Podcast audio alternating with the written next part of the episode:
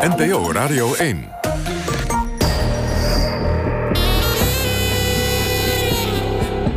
Argos. Onderzoeksjournalistiek van Human en de VPRO. Erik Arends. Goedemiddag en welkom bij Argos. Als je iets beweert en je leunt daarbij op de kennis van iemand anders, dan is het wel zo netjes om erbij te zeggen wie dat dan is. Dat is in het dagelijks leven gebruikelijk, maar al helemaal in de wereld van de wetenschap. Sterker nog, daar is het een absolute verplichting. Wetenschap moet nauwkeurig en verifieerbaar zijn. Dus je moet laten zien waar kennis en informatie vandaan komt. Dat wordt er al bij studenten op de universiteit ingestampt. Maar wat doe je wanneer je als student meent dat de hoogleraar jouw werk heeft overgenomen, zonder naar jou te verwijzen? Wij reconstrueerden het verhaal van de Utrechtse student Daan. Die beweert dat zijn hoogleraar Beatrice de Graaf zijn scriptie heeft gebruikt voor haar boek Tegen de Terreur, zonder zijn naam te noemen. Professor de Graaf is hier in de studio en ziet dat heel anders. Zij zal straks reageren op het verhaal van Daan.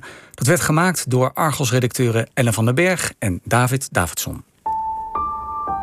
Het begon op te vallen en ik, ik raakte enorm gespannen omdat ik echt het gevoel had van... ik ben hier iets op het spoor wat, als het echt zo is... echt een flinke beschuldiging is. Dus als ik dit op welke manier dan ook wil aankaarten... dan, dan moet ik echt met heel goed bewijs komen. Dus vanaf dat moment, na gesprekken met mijn, mijn ouders... Uh, mijn broer, mijn zus, uh, mijn vriendin... ben ik echt het gewoon systematisch gaan uitzoeken. Van uh, waar zit de overlap, et cetera. We horen Daan den Brave, 28 jaar en tot voor kort student aan de Universiteit van Utrecht. Daar kreeg hij onder meer les van Beatrice de Graaf, terrorismewetenschapper en historicus. We komen bij hem terecht nadat we een tip kregen dat de Graaf in haar boek Tegen de Terreur uit 2018 passages zou hebben overgenomen van een student van haar zonder bronvermelding. We besluiten de kwestie te onderzoeken, sporen Daan op en gaan te raden bij deskundigen. Vanaf zijn eerste studiejaar wordt het er bij student Daan al ingestampt. Zodra je teksten overneemt van een ander, moet je verwijzen.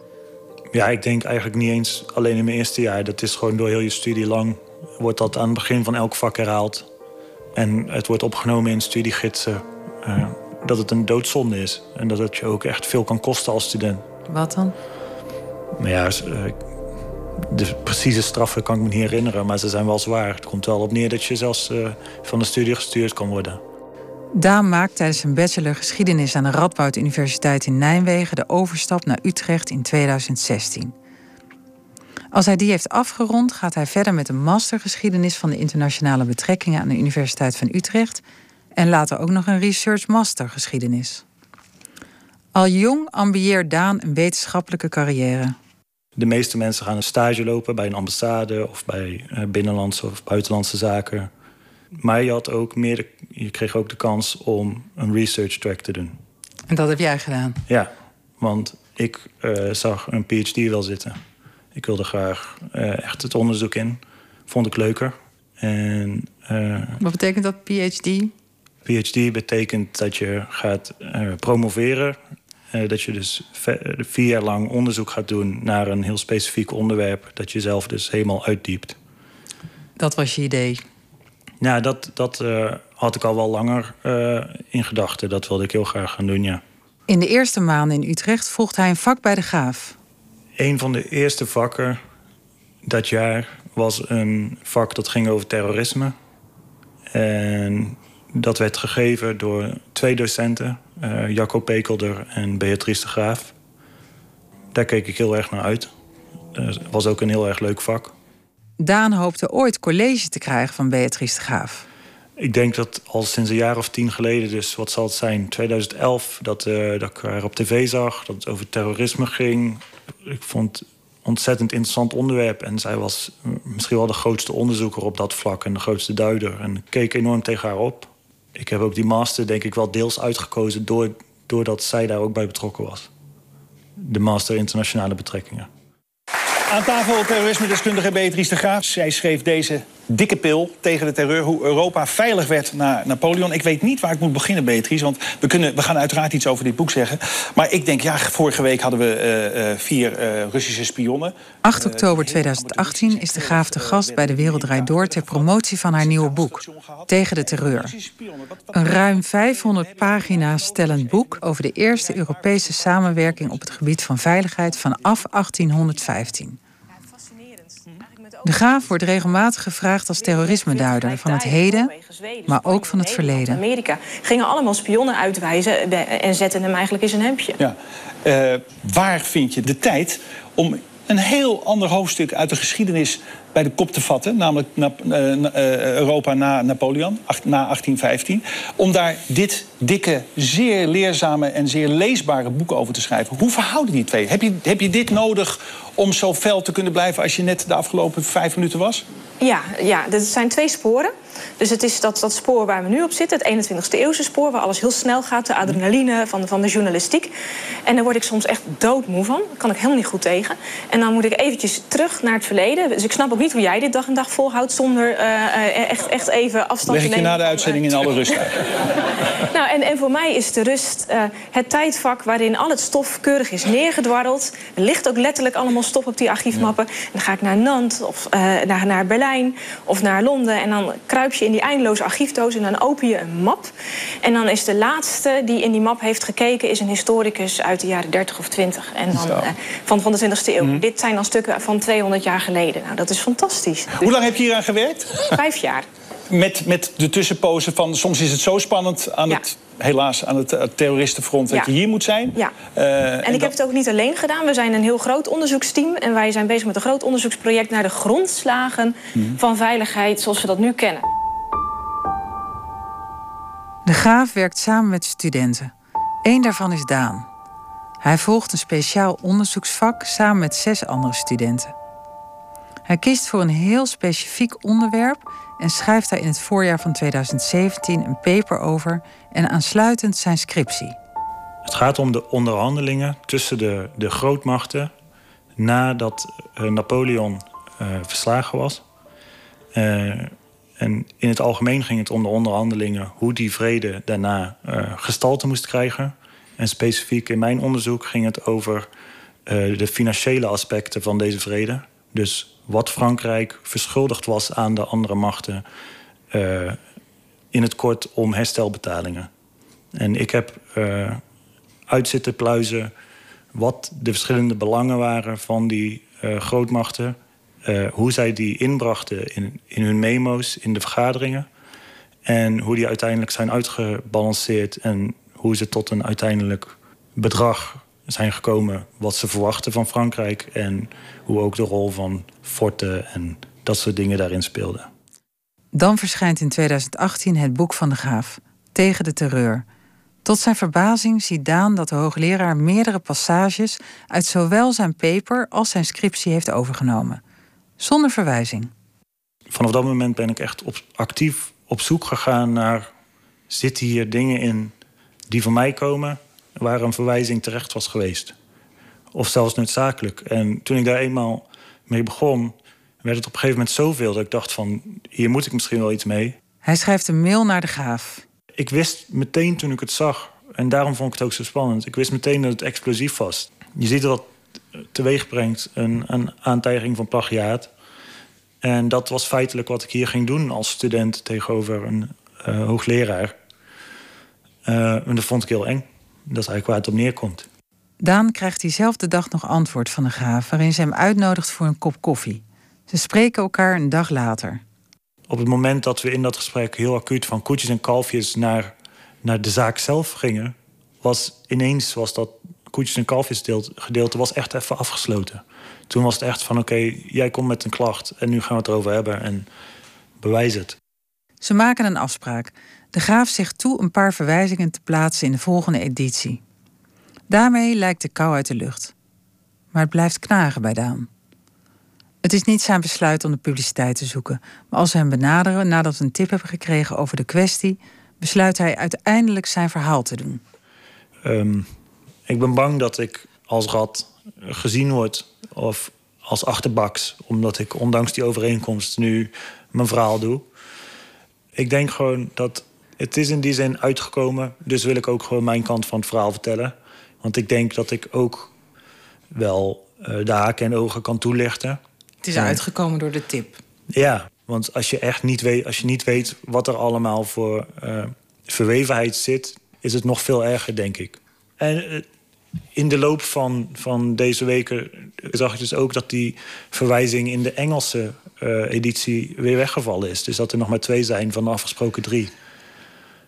Uh, en dat heeft toch ook wel twijfels bij mij weggenomen dat ik uh, achterbak zou zijn door iets te zeggen hier. Over die overeenkomst in de Engelse editie straks meer. Maar toch, de student kan wel zeggen dat de graaf delen uit zijn werk heeft overgenomen, maar klopt dat wel? We gaan op zoek naar duiders, mensen die verstand hebben van auteursrecht en van wetenschappelijke integriteit. We leggen de casus voor aan meerdere wetenschappers, onder wie hoogleraren en universitair docenten. Daarbij vertellen we niet om wie van hun collega's het gaat. Toch zijn de meesten huiverig om te reageren. We horen letterlijk: het is tenslotte een klein wereldje. En het is te delicaat. Wie ons wel te woord wil staan is wetenschapssocioloog Willem Halfman van de Radboud Universiteit, die onderzoek doet naar wetenschappelijke integriteit. Hij wil niet weten om welke hoogleraar het gaat. Ja, het, uh, het is een onderdeel van wetenschappelijke integriteit om niet te praten over individuele gevallen van het schenden van wetenschappelijke integriteit. Daarvoor hebben we procedures gemaakt die ervoor zorgen dat alle betrokken partijen gehoord worden en dat een zaak netjes wordt afgehandeld. Uh, ook bijvoorbeeld ter bescherming van mensen die eventueel ten onrechte beschuldigd worden van het schenden van de integriteit. Um, want hier staan reputaties op het spel en een reputatie is heel kwetsbaar. Mensen zeggen al gauw, ja, waar rook is zal ook wel vuur zijn. Dus een beschuldiging op zich al kan voor iemand aanzienlijke gevolgen hebben. Dat gaat je achter, achtervolgen. Juist omdat reputaties zo belangrijk zijn in de wetenschap. Um, en dus hebben we procedures bedacht om niet alleen de beschuldigde, maar ook de, degene die beschuldigt, uh, netjes te beschermen. En om een zaak zuiver af te handelen. En als die procedures niet worden gevolgd, dan ja, kunnen dingen ook flink uit de hand lopen. Met andere woorden, als je vermoedt dat er sprake is van niet integer handelen, kan je als student het beste naar de commissie wetenschappelijke integriteit stappen. Elke universiteit kent zo'n commissie. Maar dat deed Daan niet. In eerste instantie was uh, dat natuurlijk een van de opties waar ik aan heb gedacht. Dus toen ik erachter kwam in december 2018, toen was het van, ja, moet ik naar zo'n commissie toe? Uh, wat moet ik doen? En uiteindelijk dacht ik, als ik het naar zo'n commissie breng, dan kom ik ook met een soort openbare aantijging. En ja. Daar zijn ze voor, toch, die commissies? Ja, daar zijn ze voor. Ik weet niet. Ik, ik voelde een bepaalde loyaliteit. Ik dacht, ik moet dit gewoon. Uh, ik heb, er zullen verschillende argumenten zijn geweest, maar uiteindelijk dacht ik: het beste is om maar gewoon zelf te mailen, omdat, het, omdat ik anders het gevoel zou hebben dat ik achter de rug langs uh, zo'n commissie zou benaderen. Uh, dat is denk ik de reden geweest. Hoe zit dat in de casus vandaan? Hoe moeten we duiden wat de graaf heeft gedaan?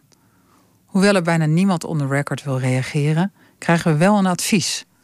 Zoek een onafhankelijk advocaat die is gespecialiseerd in dit soort kwesties. Want, en nu citeren we, zo iemand hoeft niet bang te zijn voor repercussies uit de academische wereld. Dat doen we. Van meerdere kanten krijgen we Huub Dome aangeraden, advocaat auteursrecht uit Tilburg. Al 35 jaar in het vak. Hij is bereid om grondig naar de zaak te kijken. We sturen hem alles wat we hebben toe. Na een week gaan we langs om over zijn bevindingen te praten. Uh, ik heb vele zinnen en, en, en stukken, uh, stukken van alinea's gezien die soms woordelijk gelijk zijn. Uh, woordvolgorde die gelijk is, mits je ze vertaalt uiteraard. Dus het, het betreft vele zinnen en stukken alinea's, ja. Maar ik heb het niet allemaal geturfd en, en gecheckt. Maar ik, heb, ik ben er gestopt bij het bekijken. Toen ik vond dat ik voldoende had om te concluderen dat er sprake was van auteursrechtelijk overnemen. Wanneer was dat moment precies? als ik terugkijk naar toen ik, dat, toen ik alles uh, las, denk ik dat dat moment kwam bij een, een, een drie tot vijftal tekststukken waarvan ik zei van ja, dat is, een, uh, een, dat is herkenbaar. Zelfs noten, noodvermeldingen die de student gebruikte, die kwamen terug in de tekst van, de, van, van het boek van de hoogleraar. Dus ik vond het overduidelijk dat. Ik denk dat bij een handvol alinea-stukken dat ik dacht van ja, dit is zo duidelijk, ik hoef niet verder te kijken.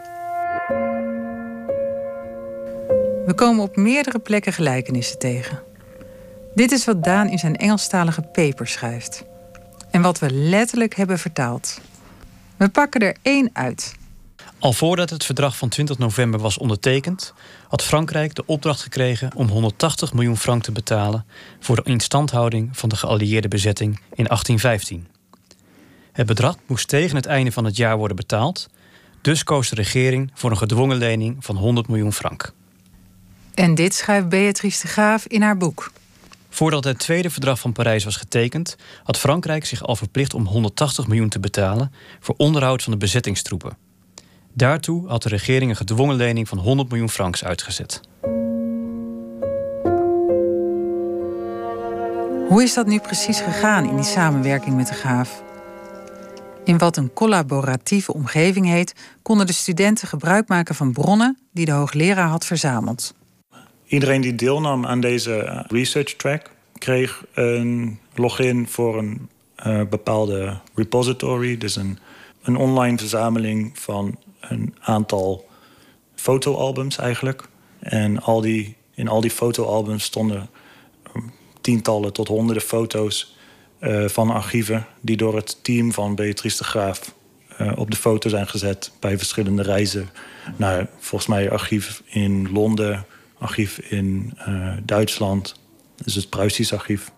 In de cursushandleiding staat dat de studenten zouden werken in de frontlinie van actueel onderzoek. En dat van hen wordt verwacht dat ze originele papers schrijven. Het ging om moeilijk leesbare bronnen, vertelt Daan. We maakten niet gebruik van notities over die bronnen of iets dergelijks. We, gingen wel echt, de bedoeling was wel echt dat je zelf archiefonderzoek ging doen. Dus dat je zelf die bronnen ging lezen en uh, ontcijferen eigenlijk. Het is uh, eh, 200 jaar oud, het is handgeschreven. Vertaling uit het Frans, toch? Ja, in mijn geval waren de meeste bronnen, misschien wel alle, waren Franstalig. Dus, dus ja, dan moet je eerst de woorden herkennen en vervolgens vertalen. Dus daar gaat al snel heel veel tijd in zitten, inderdaad. Daan krijgt een 8 plus voor zijn paper van de Graaf. Aan het eind van dat researchvak uh, kregen we per mail de resultaten toegestuurd van de Graaf. En onderaan die mail stond een PS en daarin stond... I will certainly make use of your work and will give due credits to you...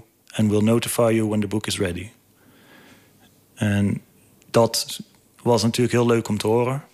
En daardoor heb ik uitgekeken naar het moment dat dat boek zou verschijnen... omdat het me heel leuk leek om uh, mijn eigen naam te zien in dat boek... en te zien dat er naar mij verwezen werd.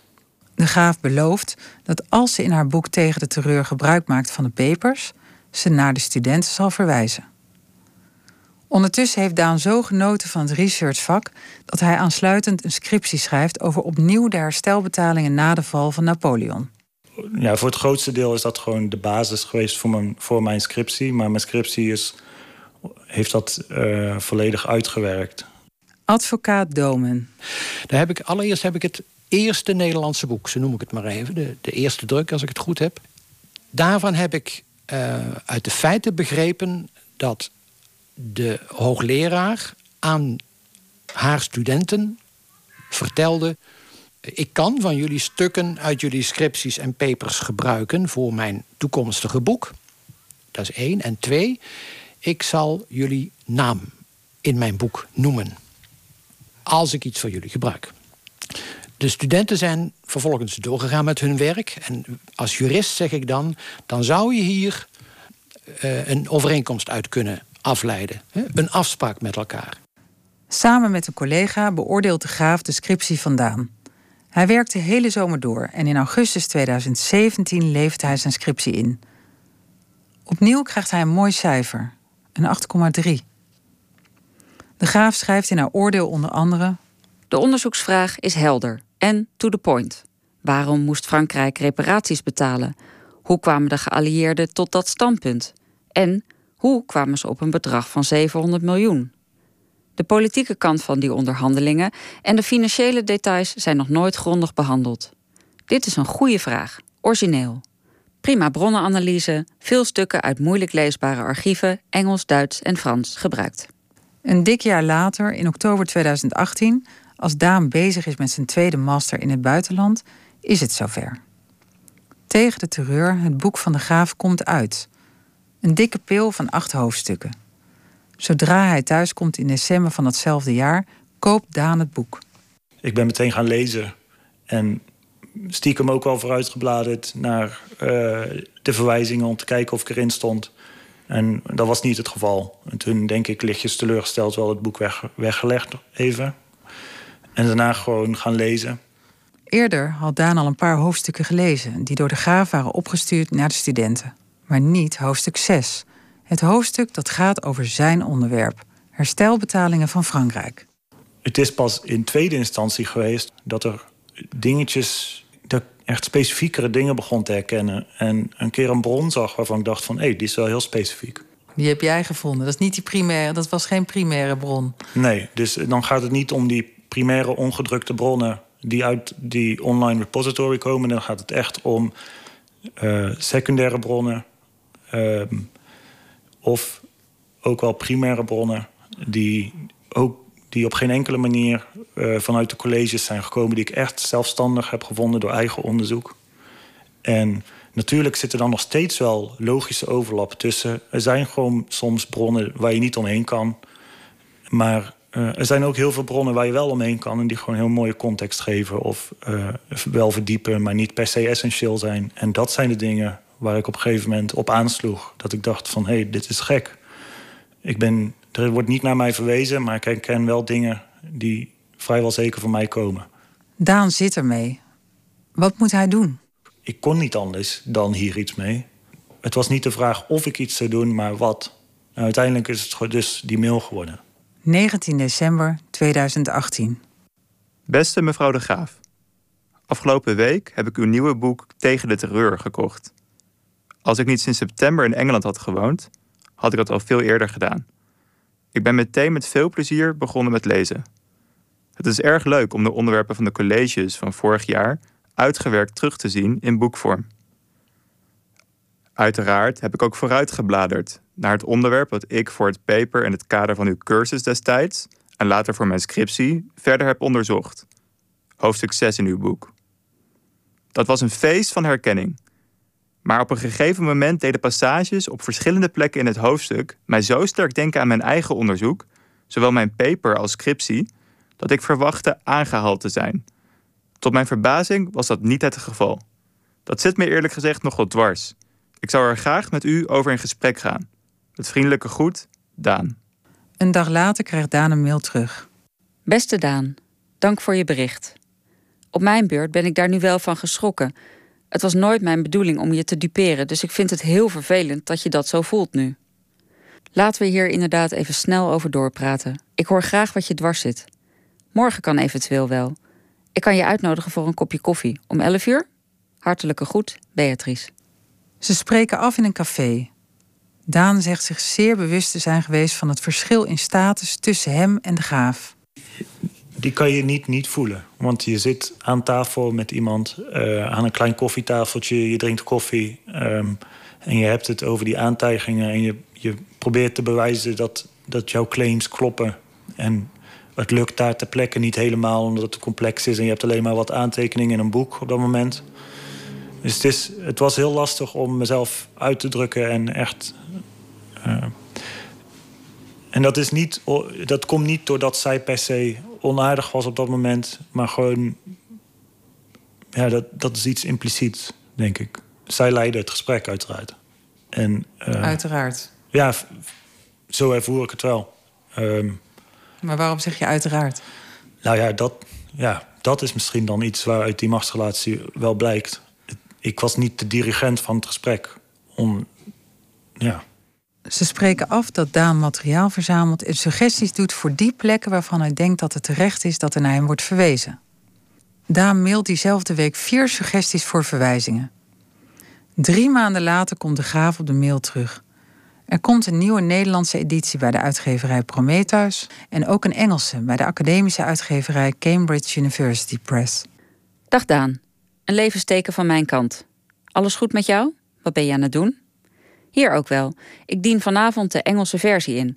Laten we hopen dat het gaat lukken. Ik heb voor de 1 Engelse versie en voor de 2 Nederlandse vijfde druk, die een paperback zal zijn, jouw scriptie kunnen meenemen. Wat ik heb gedaan, is dat ik op drie plaatsen in H6 jouw scriptie heb toegevoegd en je bedank. Dat doe ik in de Nederlandse versie en in de Engelse op eens gelijke wijze. Hierbij ter controle het Engelse hoofdstuk. Je scriptie komt dan ook in het literatuurapparaat, als monografie in de bibliografie opgevoerd. Je paper kan ik niet citeren, dat is niet gebruikelijk. In een eerdere mail aan de studenten beloofde de graaf nog te verwijzen. Ook naar de papers. Toch is Daan blij met de mail. Hij antwoordt een paar uur later. Leuk om de vermeldingen te zien op die drie plekken. Het komt overeen met wat me redelijk leek naar aanleiding van ons gesprek. Dus ik ben er blij mee. De graaf blijkt twee van de vier suggesties vandaan over te hebben genomen en komt zelf nog met een derde. Advocaat Dome. De tekst van de verwijzing, van de naamsvermelding, die heeft de hoogleraar toegevoegd aan het reeds bestaande noodapparaat en ook de nummering gehandhaafd. Daar is hij tevreden mee. Oké, voor mij is dat een juridische overeenkomst. Deal, zou ik dan zeggen. Licentieovereenkomst, opnieuw. Wetenschapssocioloog Halfman, die dus niet weet dat het in deze casus om de graaf gaat, zegt het volgende over de verwijzingen. Geef alle credits, dat is heel simpel. En wees daarin genereus. Maar liefst van het begin af aan natuurlijk. Het is niet zo dat iemand echt daar zelf mee moet komen, toch? Nee, dat is, dat, is, dat is de houding die je moet hebben. Je moet genereus zijn in je credits. Dus bij twijfel, zeg ik altijd tegen mijn studenten, bij twijfel wel citeren. Ik zou van mijn studenten eisen dat zelfs als ze een halve zin van iemand anders overnemen, dat ze dan al verwijzen met aanhalingstekens en een bron. En wat dat betreft verliest er ook niemand om eerlijk weer te geven waar tekst vandaan komt. Het, is, het maakt je niet tot een mindere wetenschapper om te zeggen: ik heb samengewerkt met anderen. Integendeel. Dus er is geen enkele reden eigenlijk om niet te zeggen dat je iets met iemand anders samen hebt gedaan. En als dat een student is, doet dat er dan minder toe? Dat maakt ook niet uit. Dat, ik publiceer vaker dingen met studenten. Dat, dat, dat maakt mijn publicatie niet minder. Dat maakt het feit dat ik wat verteld heb niet minder. Het doet niks af van de kennis of de erkenning die ik ervoor krijg door te zeggen: ik heb dit met anderen gedaan. Je was echt dolblij. Je was blij. Tenminste, dat, dat, merkte, ik, dat merkte je ook uit die mail. Terwijl um, er waren zoveel meer passages. Ja, zeker. Want eh, als je het hoofdstuk leest, dan zie je ook dat een ander, als, een ander deel van het hoofdstuk... dat dus niet overlapt met mijn, uh, met mijn werk. Dat dat uh, overlapt met iets wat ze eerder heeft geschreven... in een artikel met iemand anders. En daarvan staat in voetnoot... in een van de eerste tien voetnoten staat uh, dat delen van het hoofdstuk zijn gebaseerd op dat artikel. En ja, in principe zou dat denk ik voor, voor mijn paper en scriptie ook gelden. Ja, ik kan die blijheid niet helemaal goed plaatsen. Hoe, hoe kan dat dan? Nou, kijk, tuurlijk was ik blij dat, dat, dat ik uiteindelijk genoemd werd... en dat het in die zin goed opgelost werd. Uh, tegelijkertijd knaagde er natuurlijk ook wel iets. Maar dat heb ik in die mails absoluut niet laten blijken. Dus uh, in die zin, ik heb het gewoon echt. Ik dacht, oké, zo is het afgesloten. Uh, ik heb zelf die mails gestuurd en uh, dit geaccepteerd. Uh, ik heb gewoon persoonlijk afgehandeld en dit is het. Maar aan de andere kant dacht ik ook telkens van... dit is veel groter dan alleen mijn scriptie. Het gaat helemaal niet om die verwijzing die ik uiteindelijk wel of niet krijg... en of dat iets meer is of niet. Het gaat gewoon over het feit dat een hoogleraar uh, ander werk gebruikt... zonder te verwijzen. En dat heeft met, met die overeenkomst verder niks te maken. Maar ik had wel altijd het gevoel van... ja, is onvermijdelijk dat dit ooit nog een keertje boven water komt. En dan heb ik het idee dat het eigenlijk helemaal niks uitmaakt... dat ik iets met haar heb afgesproken, want het gaat om die zaak aan zich. Daan is van plan het hierbij te laten. Totdat hij, een klein jaar later, een mail krijgt van Leen Dorsman, onderwijsdirecteur van het departement Geschiedenis en Kunstgeschiedenis van de Universiteit van Utrecht. Beste Daan. Er gaat een verhaal dat je ontdekt zou hebben dat in het boek Tegen de Terreur materiaal gebruikt is dat afkomstig is uit enkele werkstukken van jou, zonder dat daar melding van is gemaakt in het notenapparaat of in de literatuurlijst. Is het mogelijk dat ik je daar binnenkort over spreek? Met vriendelijke groet, Leen Dorsman, departementshoofd. Daan antwoordt de volgende dag bevestigend en schrijft onder andere: Hoewel ik het al vanaf het begin een slordige of zelfs roekeloze actie vind, omdat dit soort dingen volgens mij op de lange termijn vaak boven komen drijven, ben ik verrast door uw bericht dat er een verhaal rondgaat.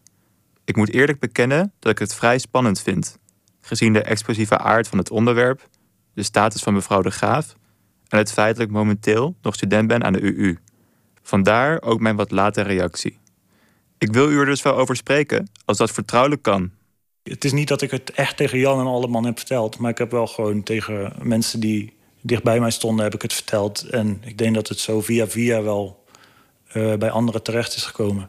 Ik heb mezelf geen geheimhoudingsplicht opgelegd. Ik dacht van ja, kan dit wel gewoon open en bloot. Uh, kan dit wel gewoon vrijelijk met anderen bespreken. En ik denk, ja. Dus op die manier zal dat dan rond zijn gaan zoomen, denk ik. Ik kreeg die mail. Nou, daar had ik zelf eh, helemaal geen behoefte aan. Het werd voor mij eigenlijk ook weer een klein beetje opgerakeld. Want ik had er eigenlijk al een tijdje niet meer aan gedacht. Uh, door persoonlijke omstandigheden. Ik deed een tweejarige master. Maar inmiddels zat ik al in mijn derde jaar. En dat komt gewoon simpelweg doordat mijn vader na een ziekbed is overleden. En dat was uh, eind november 2019. Dus dit kwam daar kort na. Ik zat al in de enorme verlenging van mijn scriptie. Ik was al veel te lang bezig. Ik wilde er vanaf zijn. En toen kwam deze kwestie tussendoor. Ze bellen. En Daan stuurt het een en ander toe. Dorsman bekijkt het diezelfde avond nog. Hij stuurt een mail. Het gaat volgens hem om twee kwesties. In de eerste plaats gaat het om een regelrechte overneming zonder bronvermelding van korte passages, kernwoorden, een paragraaftitel en daarnaast zijn er diverse parafrases, ook zonder bronvermelding. Dat is niet wat we onder zorgvuldige wetenschapsbeoefening verstaan. In de tweede plaats gaat het om gebruik van bronnenmateriaal, waarvan het vrij duidelijk is dat het uit jouw werk afkomstig is. In combinatie met het bovenstaande zou een in algemene termen gestelde opmerking misschien op zijn plaats zijn geweest. Bijvoorbeeld aan het begin van het betreffende hoofdstuk vermelden dat de auteur schatplichtig is aan, in dit geval, jouw scriptie. Maar verderop in zijn mail relativeert Dorsman de ernst van de situatie. Hij schrijft dat de graaf expliciet op voorhand heeft gemeld het werk van de studenten te kunnen gebruiken. Dat wil niet zeggen dat vermelding dan niet hoeft, maar het is toch een andere situatie. Dit alles overziend blijft de vraag wat hier een eventueel volgende stap zou moeten zijn, en dan kom jij zelf weer in beeld. Als ik zelf een oordeel zou moeten geven over deze kwestie, dan zou ik zeggen dat hier sprake is van onzorgvuldigheid, waarbij de betrokkenen in ieder geval iets heeft gedaan om de situatie recht te zetten. Ik vermoed dat een commissie wetenschappelijke integriteit ditzelfde standpunt zal innemen, al weet ik dat natuurlijk niet zeker. Ik zie daarom vooralsnog geen reden om deze zaak bij de commissie te melden. Maar het staat jou vrij om dat te doen. Dat recht heb je. Verder laat Dorsman weten bereid te zijn om, met goedkeuring van Daan, de zaak te bespreken met de graaf. Hij voegt daar nog aan toe. Ik hoop en geloof dat een dergelijke actie geen repercussies heeft voor jouw positie. Daan is verrast door de inhoud van deze mail. Enerzijds erkent hij het gebruik van mijn werk zonder verwijzing, inclusief regelrechte overneming van passages, kernwoorden en parafrases zonder bronvermelding. Anderzijds geeft u aan alsnog geen reden te zien om het bij de commissie te melden. Ik vraag me af wat dan wel genoeg reden zou zijn als het om een student-docentrelatie gaat. Ons contact is ontstaan doordat iemand zich bij u gemeld heeft. Ik ben zelf nog steeds niet van plan om hier een punt van te maken bij de commissie. Zeker ook aangezien u als departementshoofd er evenmin geheel zeker van lijkt te zijn dat dit geen repercussies voor mij zou hebben. Daan stemt in. Dorsman neemt contact op met de Graaf en met de voorzitter van de Commissie Wetenschappelijke Integriteit van de Universiteit van Utrecht. Hij komt al snel met een conclusie en laat weten dat hij het slordig vindt dat de Graaf niet heeft verwezen. Maar, zegt Dorsman. Ze heeft dat naar mijn mening gecompenseerd door je in de tweede druk te noemen en in drie eindnoten naar jouw werk te verwijzen. Ik vind dat een genereus gebaar van haar. Tot slot schrijft hij. Vanuit mijn standpunt, naar jullie beiden gehoord te hebben, denk ik dat dit inderdaad een voldoende reactie is geweest van Beatrice de Graaf. Mijn suggestie is derhalve om de zaak hier te laten rusten. Daan volgt het advies van de onderwijsdirecteur op en onderneemt verder geen stappen. Uh, aan het eind van die mailwisseling, toen ik merkte dat hij het min of meer uh, vond dat ik het moest laten rusten. Uh, toen was ik er echt helemaal klaar mee. En dacht ik, het is goed. Dus hij, zei, hij vond het een genereus gebaar dat er drie voetnoten in stonden. En daar heb ik, uh, toen was ik echt best wel boos. Want ik dacht, er is niks genereus aan verwijzen. Het is, het is noodzakelijk. Maar als de Engelse editie op de markt komt in september 2020, blijkt dat in afwijking van de afspraak er twee in plaats van drie verwijzingen zijn opgenomen. Opnieuw kiest Daan ervoor om niet naar de Commissie Wetenschappelijke Integriteit te stappen. Volgens wetenschapssocioloog Halfman is dat verklaarbaar. Die stap is groot en dat weten we ook. We hebben het ook gevraagd aan junior onderzoekers uh, in een enquête uh, om dat uit te leggen wat hun overwegingen zijn. En, dan blijkt dat ze daar tegenop zien en dat ze dat bedreigend vinden. Uh, dat ze zich zorgen maken over hun carrière, over hun toekomst. En dan krijg je dus die hiërarchische relaties. Het is toch een soort meester-gezel-relatie in de wetenschap. En ja, de meester die bepaalt wie er straks gaat promoveren, wanneer er wordt gepromoveerd, wanneer het genoeg is. Is allerlei, voor, voor promovendi dan bijvoorbeeld, er zijn nog allerlei factoren die uh, gebruikt kunnen worden. Je ziet dat mensen, junior onderzoekers met name, een hele moeilijke tijd tegemoet gaan als ze dit aankaarten. Um, die procedures kunnen lang duren, kunnen. Um, het kan ook zijn dat er advocaten bij te, pas moeten komen. Junior onderzoekers hebben het doorgaans niet heel breed. Um, carrièregevolgen, ja, men maakt zich daar wel zorgen over. En de procedure is niet altijd voorspelbaar. Het kan best zijn dat zo'n commissie zegt... Uh, nou, betrokkenen heeft zijn best gedaan, hier, hier blijft het bij. Of ja, dit is een schending, maar de, de reprimande was al voldoende optreden. Dus net zoals bij een, bij een rechter, je kan naar de rechter stappen... je weet van tevoren niet wat de rechter gaat zeggen, niet met 100% zekerheid.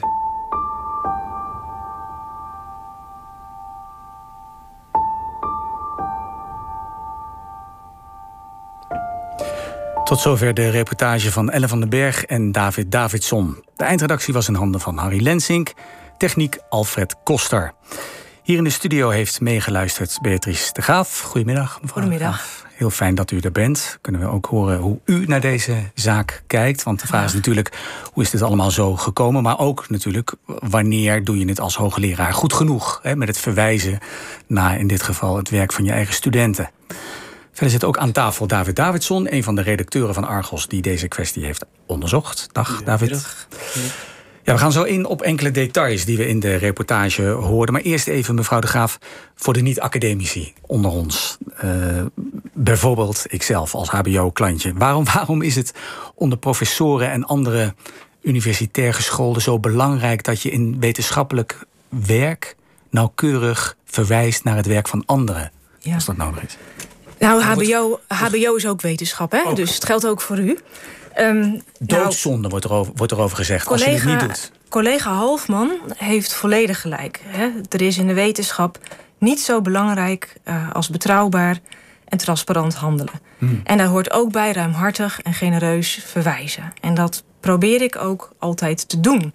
En bij mij staan wetenschappelijke integriteit en ook bij de UU hoog in het vaandel. En ja, ja. ik heb zelf ook nog nooit in mijn 25-jarige carrière met uh, commissie wetenschappelijke integriteit te maken gehad. Maar ik zou zelf ook naar een commissie stappen als ik zou denken dat iemand mijn ideeën, analyses en interpretaties overneemt. Hmm. Ik denk ook, hè, dit is zo'n belangrijk kernstuk van de wetenschap, dat als je met een kwestie zit, dat je een kwestie van wetenschappelijke integriteit ook integer moet behandelen. En ik denk dan ook dat een radiostudio eerlijk gezegd daar niet de goede plek voor is. Om dat netjes en zorgvuldig te doen. Dat had de commissie integriteit van de Universiteit Utrecht moeten zijn. Dat had uh, niet hier plaats moeten vinden als er een kwestie is. Nee. Hoe het wel is gegaan, dat hebben we gehoord in de reportage. Deze student Daan den Brave is uiteindelijk naar u toegegaan. Toch eerst even om te beginnen, als, als u die kwestie hoort, dit verhaal van die student, wat, wat doet het u als u dit hoort? Ja, nou wat ik zei, hè, ik denk dat het uh, uh, goed is als je dit soort zaken zorgvuldig en netjes behandelt. en niet in een radiostudio.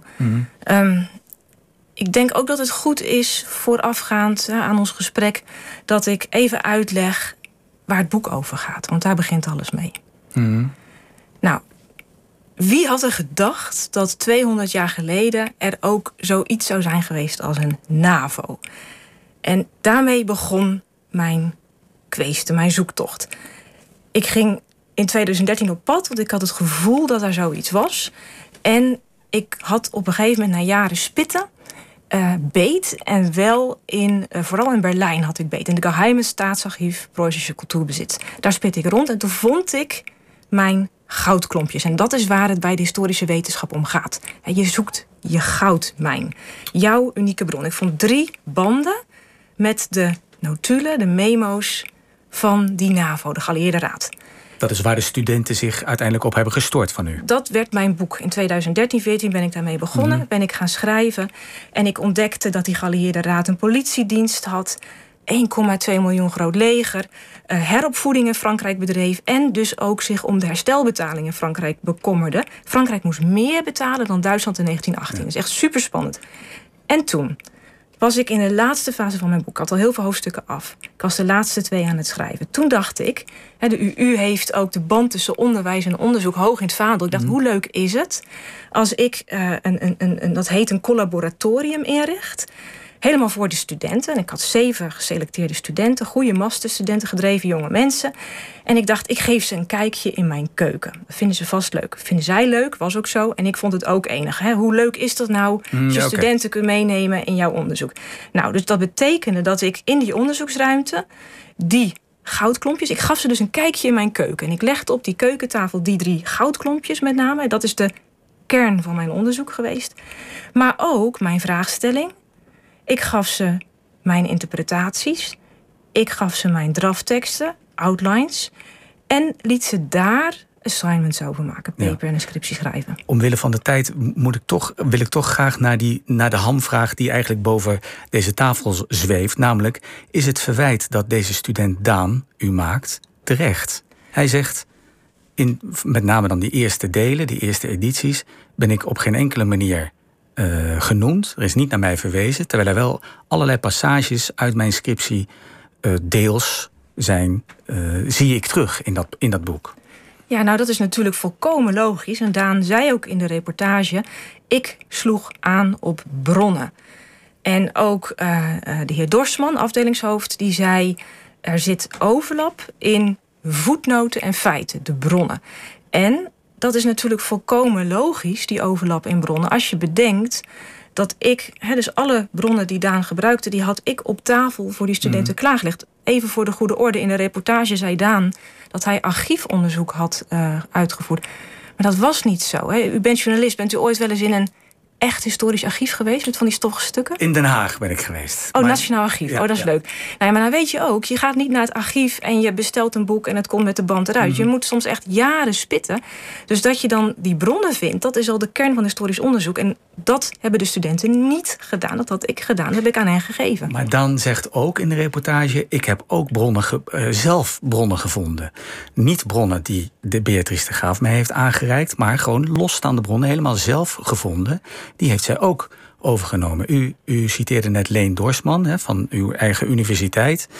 Um, de, de, de directeur, onderwijsdirecteur van het departement Geschiedenis en Kunstgeschiedenis. Die zegt ook: dit is niet wat we onder zorgvuldige wetenschapsbeoefening verstaan. En dan refereert hij aan uw dat is heel belangrijk. En dat is, geeft ook precies wat ik aan het begin zei: dat je dat niet zo in een studio in 13 minuten moet bespreken. Dat is niet zorgvuldig. Want dat is wat Leen Dorsman dacht voordat hij mijn kant van het verhaal had gehoord. Toen hij mijn bronnen en teksten en interpretaties had gezien. En in de laatste verklaring die jullie van hem hebben gehad ook, daar zegt hij ook: ik zie overlap in feiten en algemeenheden en voetnoten. En dat is logisch, want dat komt voort uit het collaboratorium. Hè? Hmm. En dat is denk ik wel heel belangrijk om te constateren. Dus u zegt eigenlijk: ik heb in die eerste edities niets fout gedaan. Nou, ik, ik ben heel erg van mening dat je altijd moet proberen recht te doen aan mensen. En dit project heb ik vijf jaar lang gedaan. Het is een, een, een boek van 500 pagina's, 100 pagina's uh, voetnoten, 3000 verwijzingen. En ik heb geprobeerd overal uh, uh, mijn team, de mensen die me hebben geholpen, archivarissen te bedanken waar het kan. Dus een student nam een bron mee uit Frankrijk een extra bron, hè, die hij dus zelf had opgezocht. Nou, die citeer ik. Mm. Ozan, collega, nam een bron mee uit Istanbul. In dit geval had ik de studenten zelf de bronnen gegeven. En ik was dus bezig met dat boek, met die hoofdstukken. En delen van die hoofdstukken had ik zo gegeven. Dus toen ik dat boek aan het schrijven was, toen was niet on top of my mind die studenten. Want die hadden niet eigen extra archiefonderzoek gedaan. Toen Daan mij dat zei, vond ik het heel vervelend. En heb ik eigenlijk ook meteen gedacht, nou, dat wil ik repareren. Ja, maar u zegt, u zegt, ik heb die bronnen aan die studenten gegeven. Maar dat maakt het toch niet dat het uw bronnen zijn? Dat zijn bronnen die gewoon bestaan. Ja, goed, als u dat aan mij geeft, die bron, en ik ga ermee aan de slag. En u citeert vervolgens uit mijn scriptie, dan is dat toch mijn werk? Dan is ja. dan toch niet uw bron? Nou, kijk, nog even terug naar die metafoor van het begin. Hè. Uh, ik zei, ik gaf de student een kijkje in de keuken. Bij het historisch onderzoek uh, is het van het grootste belang dat je nieuwe, unieke bronnen vindt. Dat je iets nieuws uit het archief opduikt. En dat is ook wat historici doen. Die gaan de wereld rond, die graven spitten, net als opgravingen. En mm -hmm. dat is, je zegt ook niet tegen een archeoloog: ja, jouw vond stelt niks voort, want het lag daar, iedereen had het kunnen vinden. Nee, ik heb het gevonden en wel met een speciale mindset, een speciale vraagstelling. En die vraagstelling was hoe heeft die NAVO gefunctioneerd? Ja. En maar u heeft niet al die bronnen zelf doorgespit al? Ik had die bronnen allemaal doorgespit. Die had ik neergelegd op tafel, die drie goudklompjes. En daar hebben de studenten mm. mee gewerkt. En wat zegt u over de bronnen waarvan Daan de Brave zegt... ja, die heb ik helemaal zelf gevonden. Die zaten helemaal niet bij de, bij de bronnen die Beatrice de Graaf mij heeft aangereikt. Ja, kijk... Um, ik denk dat het belangrijk is om, om dit ook niet groter te maken dan het is. Hè. Het gaat om bronnen en voetnoten. Daar hebben we het nu ook over. Het gaat dus ook niet om passages. Volgens hem wel. Volgens Daan den Brave wel. Daan, het gaat niet om passages, het gaat om bronnen en voetnoten. Er is nergens letterlijk ja. een passage overgenomen. Dat heeft ook een jurist in opdracht van de Universiteit Utrecht uh, uitgezocht. Dat is gewoon niet waar. En als Dorsman schrijft in die mail aan Daan den Brave... Het gaat om regelrechte overneming van zonder bronvermelding van korte passages, kernwoorden, een paragraaftitel, diverse parafrases, ook zonder bronvermelding. En inderdaad ook gebruik van bronnenmateriaal. Dus het is meer ja. dan alleen. Maar nu doet u weer wat u net ook deed. Hè? Nu ja. citeert u weer niet zorgvuldig en niet netjes uit die eerste mail van Dorsman. Dat is letterlijk toen uit die die, mail.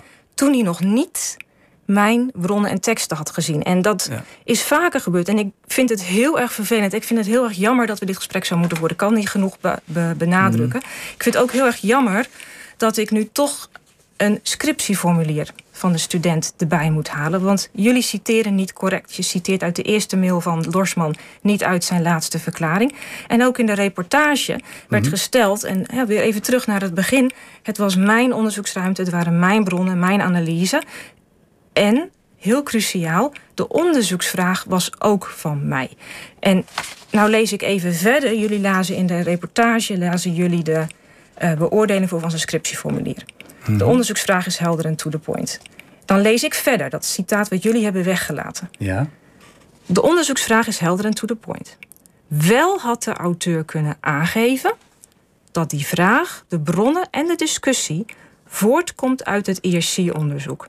Dat de vraag al eerder is gesteld in artikelen en bundelen die vanuit het IRC-team in de maak zijn. Mm -hmm. En voor de goede orde, dat was ik vooral. Ja, dat had hij niet gemeld in de scriptie. Precies, dus met andere woorden, hè, zijn scriptie was eigenlijk voortgekomen als product uit dat waar wij ja. Al mee bezig waren. U, u, hecht daar nu waarde aan. Tegelijkertijd gaf u en de andere scriptiebegeleider Daan een 8,3 uh, een 8 voor, plus, precies. Voor zijn, en, ja. en ik, ik, lees ook, dat is een, gewoon een cum laude. Als dat zo. Als dat zo uh, nee hoor, een oh, dat heb ik hier letterlijk. Ik, heb is... hier, ik heb hier, het staat hier letterlijk. Uh, en het gaat, dit gaat nog niet om de totaal. Nee, cum laude is voor de hele afronding van uh, de studie. Even het, gaat me even, het, het, gaat me even... het gaat me om Daan hè? en ja. om die scriptie. Een 8 is een goed cijfer. En ja. ik wil eigenlijk ook graag onderstrepen bij die vervelende discussie die we hier moeten voeren. Uh, dit was een situatie waarin ik studenten meenam en opleidde tot onderzoekers. En dat deden ze heel goed. Daan was een prima student. Ik vond dat hij een goede scriptie had geschreven. Het is inderdaad best lastig om die bronnen die ik had klaargelegd, moet je toch nog Frans lezen. Dat kunnen ze niet meer allemaal. Mhm. Vond ik goed. Ik denk ook dat Daan een goede onderzoeker is. Hij heeft ook de RME gedaan.